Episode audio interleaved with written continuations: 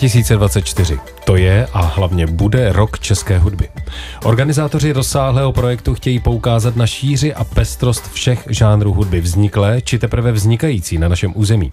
A zároveň půjde celkem logicky o připomínku dvoustého výročí narození Bedřicha Smetany.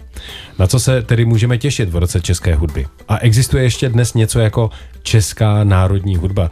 A je to exportní zboží? O tom v akcentu. Od mikrofonu vás zdraví Saša Michailidis. A našimi hosty jsou v Ostravském studiu Českého rozhlasu ředitel Národního divadla Moravskoslezského Jiří Nekvasel. Dobré odpoledne. Dobré odpoledne. A ve studiu v Praze kreativní ředitel roku české hudby a projektu Smetana 200 Aleš Březina. Dobré odpoledne i vám. Dobré odpoledne. A vám oběma samozřejmě, jako všem posluchačkům, hezký nový rok. A možná, Aleši, bychom mohli říct, čím už byl zahájen eh, rok české hudby a především jaká je eh, jeho celková koncepce, protože je to trošku jinak postavené než eh, v těch eh, předchozích, nechci říct letech, ale spíše verzích. Tak hm, ten hlavní rozdíl je v tom, že v tomto roce české hudby jsme usilovali o to, aby větší akcent byl kladen na veškerou hudbu, nejenom na tu úplně klasickou a nejenom na to 19. respektive začátek 20. století. Eh, naším cílem bylo vtáhnout do toho mladou generaci s jejími hudebními zájmy, proto právě takovým tím kreativním claimem, tím hlavním heslem toho projektu je My jsme hudba, s čímž se může stotožnit každý se svou vlastní oblíbenou hudbou. Takže to je tam další takovou jako specialitou a poté chtěli jsme ho připravit pořádně, čili jsme začali před čtyřmi roky, začali jsme opravdu někdy v roce 2019 naplno pracovat, abychom podchytili ten rok z hlediska eh, organizací, z hlediska jednotlivců a také z hlediska státu, který vlastně vždycky eh, v tomto projektu vzhledem k ročnímu plánování s pouze malým předstihem a vzhledem k volbám a dalším věcem do toho vstupuje poměrně pozdě. Tak toto se nám podařilo, tomuto se nám podařilo předejít a díky ministerstvu kultury a panu ministrovi Baxovi máme konečně rozpočet zajištěný tak, že ten rok české hudby bude důstojný a bude zajímavý. To zapojení, eh, řekněme, té novější, novějšího spektra hudby je něco, co by se předpokládalo, že eh, k tomu dojde už, eh, řekněme, před 10-20 lety. Ve chvíli, kdy ten rok hudby ztratil, řekněme, i nějaký ideologický pel. A proč k tomu nedošlo v průběhu celých těch let? Já myslím, že jedna věc je ztratit ideologický pel a druhá je mít nové nápady. Takže tím pádem, eh, a taky ty dvě scény spolu málo komunikují. Ty si žijí vlastně sami pro sebe, ta klasická si žije jinak, jsou to z větší části jiní lidé, ta neklasická, mimoklasická, alternativní si zase žije ve svých jednotlivých ulitách a klanech, takže znamená to vlastně vystoupit ze své komfortní zóny, seznamovat se, povídat si, zjišťovat, kde jsou třeba společné zájmy, nechat ty lidi uvěřit, že pro klasiky ta alternativní hudba není něco příliš primitivního, jednoduchého, dočasného, krátkodechého a na druhou stranu přesvědčit lidi z té neklasické sféry, že lidé z klasické sféry mají také otevřené uši a také třeba neposlouchají zrovna jenom Bedřicha Smetanu. Takže to je vlastně takový dialog. Je to dialog a já vždycky říkám, že ten rok 24 je z mého úhlu pohledu spíše začátkem toho dialogu, než, než nějakou žní. My jsme teprve zaseli. Eh, pane Nekvasile, eh, u vás ale to zůstane, řekněme, v té eh, celkem očekávatelné klasice, ale vy jste se opravdu do toho pustili ve velkém, protože v Národním divadle Moravskosleském v rámci roku české hudby uvedete všech osm dokončených smetanových oper. To je docela velký projekt, na kterém předpokládám jste také začali pracovat s velkým předstihem.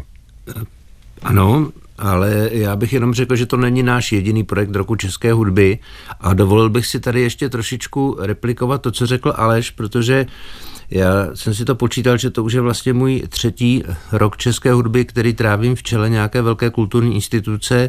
V roce 2004 jsem byl šéfem opery Národního divadla a tenkrát na objednávku Národního divadla vznikla opera Martina Smolky Jaroslava Duška Nagánu. Takže to bylo, tam byl ten největší počin, bylo právě ve vzniku nového velkého operního díla pro Národní divadlo.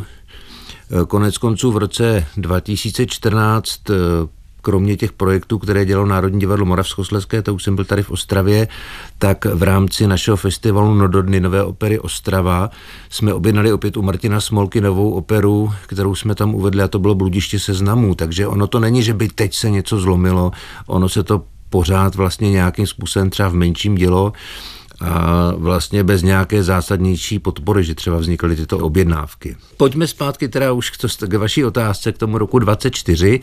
Samozřejmě my jsme se rozhodli před deseti lety ještě s tehdejším hudebním ředitelem opery Robertem Mindrou na opery Národního divadla Moravskosleského po vlastně na studování čertovy stěny, že by to stálo tu výzvu vzít těch 200 let narození skladatele a uvést vlastně na, na jeviště všech vlastně osm dokončených oper v našich inscenacích nebo v našich provedeních a předvést je v těch cyklech a dokonce ty cykly koncipovat tak, že to dvakrát vlastně zahrajeme úplně v devíti dnech osm oper. To znamená, když přijedete na devět dnů do Ostravy, tak uvidíte všech osm oper. Začínáme 2. března, zcela jasně, protože to je ten den 200. výročí narození Bedřicha Smetany. A ten druhý cyklus začínáme 4. května proto, aby jsme skončili Libuší asi 12. května 2024, kdy vzpomeneme 140. výročí umrtí skladatele. Ale zase bych řekl, že tento cyklus není to jediné, co děláme eh, k roku české hudby, protože my vlastně v tom roce 24, pak na začátku sezony 24-25 dokončíme náš projekt, který je vlastně dlouhodobý a už se vlastně projevuje tři sezóny zpátky a je ta odpověď na otázku, co je to česká hudba, kde jsou hranice a to je třetí díl z těch terezínských autorů a bude to opera Pavla Háse Šarlatán, ta bude uvedena v říjnu roku 2024 a můžeme se ještě těšit taky na novou inscenaci Lišky Bystroušky a je sudý rok, takže máme zase no do dny nové opery Ostrava a to e, vznikají dvě opery na objednávku festivalu Nodu a to od českých skladatelů Františka Chaloupky a Haštala Hapky. Takže já si myslím, že to, že to není jenom z koncentrace na smetanu, který je náš hlavní a nejnáročnější projekt pro soubor opery, ale nezůstáváme jen u něj, protože vlastně mě vždycky na tom, na tom roku české hudby zajímá ta otázka, co je to vlastně česká hudba,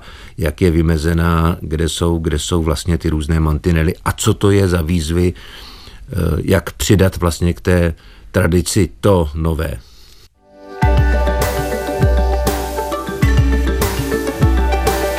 Posloucháte akcent na Českém rozhlase Vltava. V rámci akcentu se bavíme o roku české hudby a vlastně pan Nekvasil teď Aleši položil tu otázku za mě. Co je česká hudba? Tak eh, dá se na to odpovědět úžeji nebo šířeji. Eh, úžeji je to ta hudba, ze které každý posluchač na celém světě, který chodí do koncertních síní, pozná okamžitě podle té rytmiky, podle té melodiky, že je to česká hudba. To je ten užší pohled, ale velice těžko se dokazuje muzikologicky, protože kde je rozdíl mezi hudbou, kterou psal třeba Schubert a hudbou, kterou psali jeho současníci. Čili eh, tam je to tak, že dejme tomu Smetana si stanovil cíl vytvořit českou hudbu v období, které to vyžadovalo, v období národního obrození a v období, kdy ta česká hudba a česká kultura obecně byla substitucí neexistujícího českého státu. Nicméně my pojímáme českou hudbu daleko šířeji a to tak, že je to vlastně veškerá hudba, která buď vznikla na území českých zemí, anebo hudba, kterou složil někdo, kdo z území českých zemí pochází. Takže do toho spadá stejně tak Eduard Nápravník, který se zde narodil a většinu života prožil v, Pet- v Petrohradě jako skladatel, který do Čech teprve přišel jako dospělý, nebo jako mysliveček, který odsud odešel taky jako poměrně mladý skladatel. Čili kdokoliv, kdo nějak s tímto územím souvisí, ať již z ní pochází, anebo na něm tvořil, tak spadá do dějin české hudby. Eh, pane Dekvasile, ale pak to znamená, že ve své podstatě eh, se ten rok české hudby z hlediska eh, nějakého domu, který se rozhodne, že do toho bude vstupovat, a teď nemyslím tím souborné zpracování osmi dokončených oper Bedřicha Smetany, tak se vlastně do toho může vejít spoustu věcí. Jak ale to vybrat tak, aby to skutečně bylo, eh, aby to byl ten reprezentativní článek roku české hudby? Tak je to vždycky otázka. Za prvé, to, co jsem tady řekl, ten dát prostor něčemu novému, to myslím si, že to vyjmenované objednávky od roku 14 operní eh, o tom hovoří a pak jde o to vlastně zabývat se tím příběhem eh, české, mm, toho našeho území, nebo území zemí království českého, nebo české kotliny, jak se někdy říká, a toho, co tady odsaď přišlo a co se tady potkávalo. To byl vlastně, a co tady bylo a bylo, mělo být vytěž, vytěsněno z těch dějin. To je třeba případ vůbec těch terezínských skladatelů, že? protože to jsou všechno lidé, kteří se tady vlastně narodili na našem území, nebo tenkrát to bylo Rakousko-Uhersko, ale v našem, na našem území a v zásadě tady i velkou část života tvořili a e, pak vlastně byli deportováni, protože byli židovského půdu do Terezína. To je obrovský kus českého hudebního, ale i kulturního příběhu.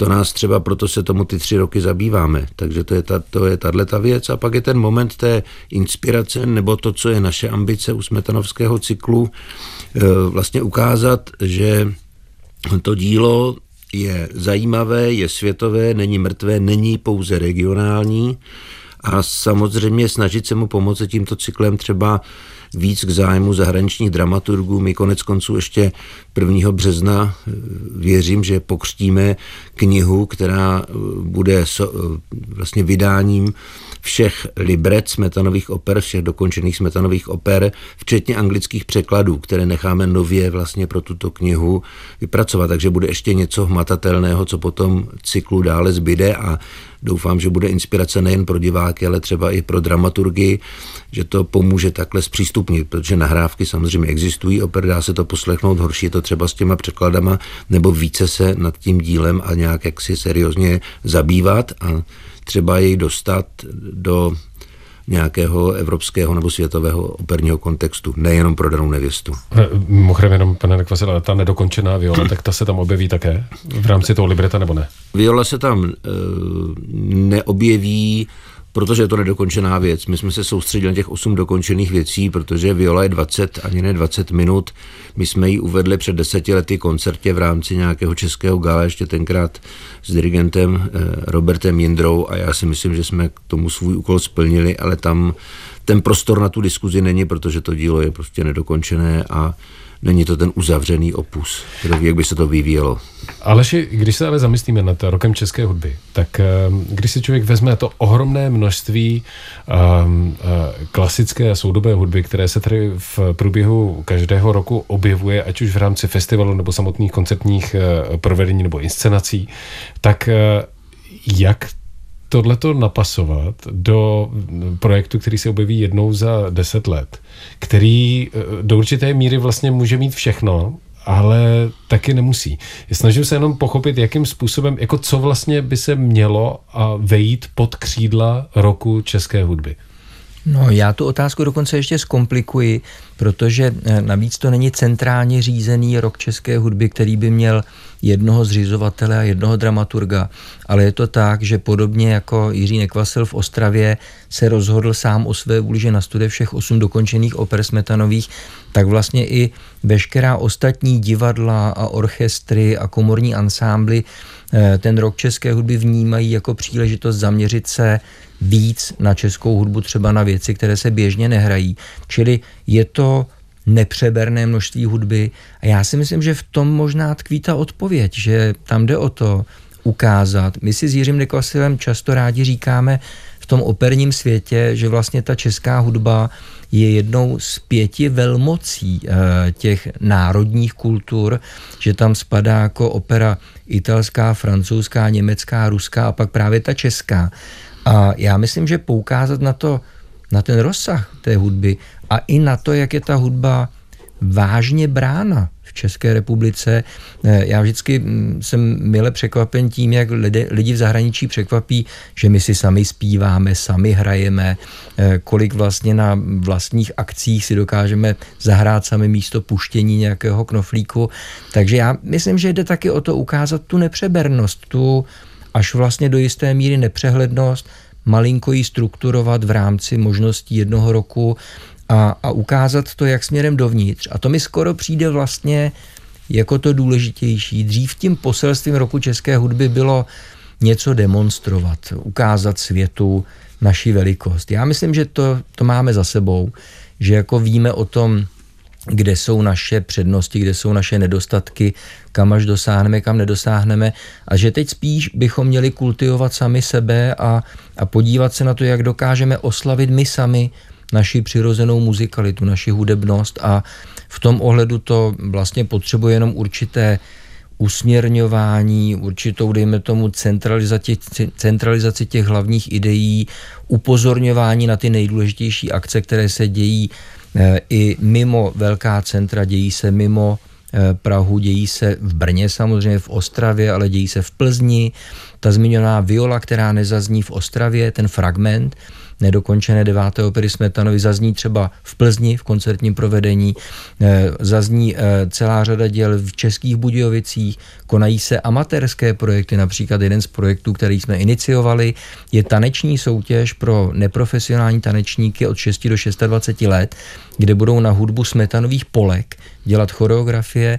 Eh, my jsme získali 101 přihlášek, celkově je to přes tisíc dětí a mladistvých a velice se těším na krajská kola, která proběhnou koncem ledna v únoru a hlavně na finále 11. května v divadle Archa, kde vlastně zase přistoupíme k té smetanově hudbě, v tomto případě jinak. Dokonce proto vznikly čtyři úžasné cover verze smetanových polek, které vytvořili mimo jiné Saša Jasinsky a Petr Weissar a e, Jana Verešová. A e, jako myslím si, že ten hlavní cíl je spíš tak jako kypřit a, a ukazovat a dát lidem příležitost se zaměřit v tom jednom roce na nějaké hlavní téma. Ale určitě to nemá být jediné nebo dominantní téma pro nadcházející roky. Pane Nekvasile, když vy se na to podíváte z pohledu právě Národního divadla Moravskoslezského, kde v průběhu každého roku jednotlivých let máte skutečně těch samotných projektů, festivalů, a, a, pásem poměrně hodně, tak je pro vás rok české hudby jenom jeden další label, takový jakoby brand, který využijete pro své dlouhodobé plány, anebo je to něco, s čím opravdu dopředu hodně počítáte?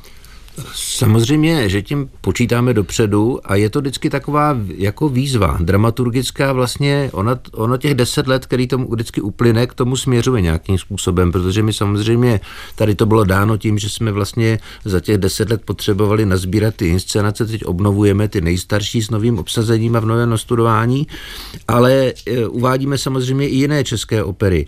Ten terezínský cyklus jsme začali vlastně předtím a už se nám bohužel nepodaří zopakovat ty starší inscenace kombinace, ale směřuje to k tomu. Ono to je vlastně, ono to má všechno. Je to, všechno to jako vlastně, vyvrcholení nějaké je to, je to snahy. vyvrcholení, nebo je to jakási, jakýsi milník na cestě, kde se udělá takové zastavení, kde se vlastně udělá nějaký bod, kam jsme třeba došli, nebo co jsme si objevili, protože samozřejmě ty objednávky u českých skladatelů mladých třeba na Nodo jsou samozřejmě, jsou samozřejmě e, častější, že uvedli jsme v tom meziobdobí třeba světovou premiéru opery Jana Klusáka Filoktétes, e, takže ono těch věcí zaznělo strašně moc a všechno to k tomu, jako je to vlastně taková ta, mělo by to být inspirace, ten rok české hudby k nadechnutí se, k rekapitulaci a k dalším výzvám a pořád vlastně nějakým způsobem e, to téma kypřit, vytěžit, inspirovat se jim a je to, je to náš základ. Já myslím, že toho bychom se neměli vzdát. A je to jakási dramaturgická volba.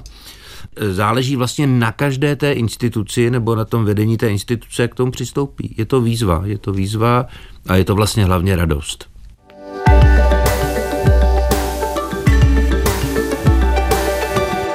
Akcent. Na Vltavě posloucháte pořád akcent věnovaný roku české hudby a našimi hosty jsou ředitel Národního divadla Moravskosleského Jiří Nekvasil a kreativní ředitel roku české hudby a projektu Smetana 200 Aleš Březina. Aleši, pokud tady zaznělo, myslím, docela trefně, že už v současné chvíli asi nemusíme um, světu uh, dokazovat, že prostě jsme velmoc v oblasti klasické hudby a, a opery, tak um, je vlastně ten rok české hudby, myslíte si v tom letošním roce a možná v roce 2034 více směřovaný dovnitř?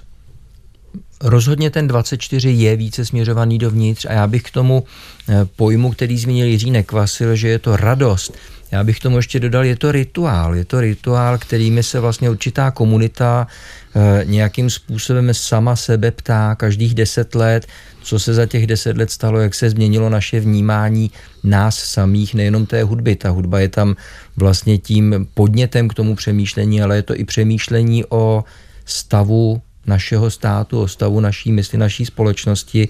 Takže jak to bude v roce 2034, to si netroufám predikovat, protože eh, jako je to sice blíže, než si myslíme, ale přece jenom je to až za deset let. Ale pokud se ty otázky, jak říkal pan Nekvasil, myslím, že to je docela trefné, že to, eh, ten desetiletý cyklus je určité vyvrcholení, zastavení, rozmyšlení, ale zároveň také vytyčení nějaké další cesty. Tak eh, když se vy na to, Aleši, podíváte z hlediska komplexního, protože samozřejmě máte za sebou práci v oblasti klasické hudby dlouholetou, tak eh, to, ten letošní rok, který teď tedy bude vyvrcholením, řekněme, té práce, tak eh, zároveň naznačuje co pro klasickou hudbu a tu soudobou hudbu v těch následujících letech?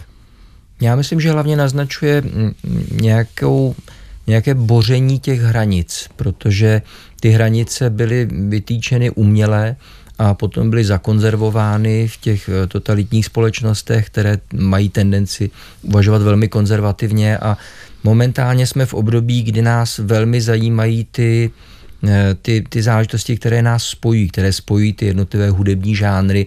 Notabene se vlastně už i propojuje, co je to klasická soudobá hudba a jakým způsobem to souvisí se soudobou elektronickou scénou například. Takže myslím si, že tyhle ty Eh, žánrové škatulky budou čím dál tím prostupnější a ne, že by zmizely, ale budou prostupnější a to by třeba mohlo být eh, v tom roce 2034 domnívám se cítit ještě silněji než letos. Aleši, eh, když to teď úplně na závěr schrneme, pokud někdo bude chtít mít ucelenou představu o tom, co v rámci roku české hudby bude moci zažít, tak má vlastně jeden informační kanál, kde to všechno najde? Určitě, tak je to na stránkách www.smetana200.com a je to také na stránkách Rok české hudby. A já bych zmínil alespoň ty hlavní akce. Včera jsme zahájili ten Rok české hudby koncertem České filharmonie s Jakubem Hrůšou. V lednu ještě začíná velkolepý, velkolepou sérii projektů eh, divadlo Josefa Kajetána Tyla v Plzni, kde takřka každý den až do konce roku něco zazní. 2. února Národní divadlo Brno přijde s premiérou koprodukčního Dalibora v režii slavného režiséra Davida Pountneyho. 2. třetí na Smetanově narozeniny bude velký gala koncert Národní divadle v Praze a e, zahájí ten projekt, který tady avizoval Jiří Nekvasil v Národním divadle Moravskosleském. V květnu máme Pražské jaro, bude tady Berlínská filharmonie zahajovat mou vlastí, bude tady ten projekt Netančili. Eh, v červnu je to samozřejmě Smetanova Litomyšl, na to nesmíme zapomenout, že ta je iniciátorem tohoto projektu již po řadu let. V září to bude Dvořákova Praha a celý ten projekt bude zakončen rezidencí České filharmonie v New Yorku v Carnegie Hall. A kromě toho také výjdou minimálně čtyři zásadní knihy. Jednu z nich zmínil Jiří Nekvasil, jsou to ta libreta, takže tím pádem je to pět knih, protože ještě vyjde od Pavla Kosatíka. Přímo na naši objednávku vznikla popularizační monografie Bedřicha Smetany. Dále Cambridge University Press vydává knihu Music in the Czech Lands, Dále eh, vyjde sborník z konference Smetaná Evropská opera 19. století a také vyjde kniha Dělat opravdové divadlo, kde budou kritická vydání libret eh, všech jevištních děl Bohuslava Martinu. Pane Nekvasile, je něco, co jste ještě v rámci Národního divadla Moravskoslezského a roku české hudby nezmínil, co pro ten rok 24 plánujete? No, já bych ještě možná zmínil jeden baletní projekt, který vlastně je postaven na české hudbě, na hudbě Bouslav Martinů. A e, potom také v tom dalším e, části byl dostali příležitost taková ta mladší generace, nebo mladší střední generace českých choreografů. A vznikne jeden projekt Jany Burkěvič, který bude na hudbu Zdeňka Lišky, vlastně z filmové mm. hudby, takže to je zase další oblast. A potom e, zase Viktor Konvlinka dělá na hudbu takové fra- klav, eh, živou hudbu, klavírní, takových těch jazzových věcí, Bouslava Martinů, Emila Františka Buriana, Ervina Šulhofa, takže vlastně bude to takový vlastně po, pohled na českou hudbu, inspirace českou hudbu skrze současný tanec. Takže to je ještě další takový z těch projektů, které jsem nezmínil, z těch zásadních. Je teprve začátek roku a už teď myslím, že jste náš kalendář zaplnili eh, dost významným způsobem. Vůbec si nejsem jistý, jak to v letošním roce budeme stíhat, ale minimálně alespoň na něco z roku české hudby každý v České republice snad vyrazí. Dnešní akcent eh, první eh, v roce 2024 jsme právě věnovali roku české hudby a našimi hosty byli v Ostravském studiu Českého rozhlasu ředitel Národního divadla Moravskoslezského Jiří Nekvasil. Děkujeme hodně štěstí v letošním roce. Děkuji za pozvání a také hodně štěstí štěstí v novém roce. A ve studiu v Praze uh, kreativní ředitel roku české hudby a projektu Smetana 200 Aleš Březina. Aleši, držíme palce. Děkuji, přeji vše dobré. Od mikrofonu se loučí Saša Michailidis. To byl Akcent. Další díly můžete poslouchat na webu Českého rozhlasu Vltava, v aplikaci Můj rozhlas a na dalších podcastových platformách.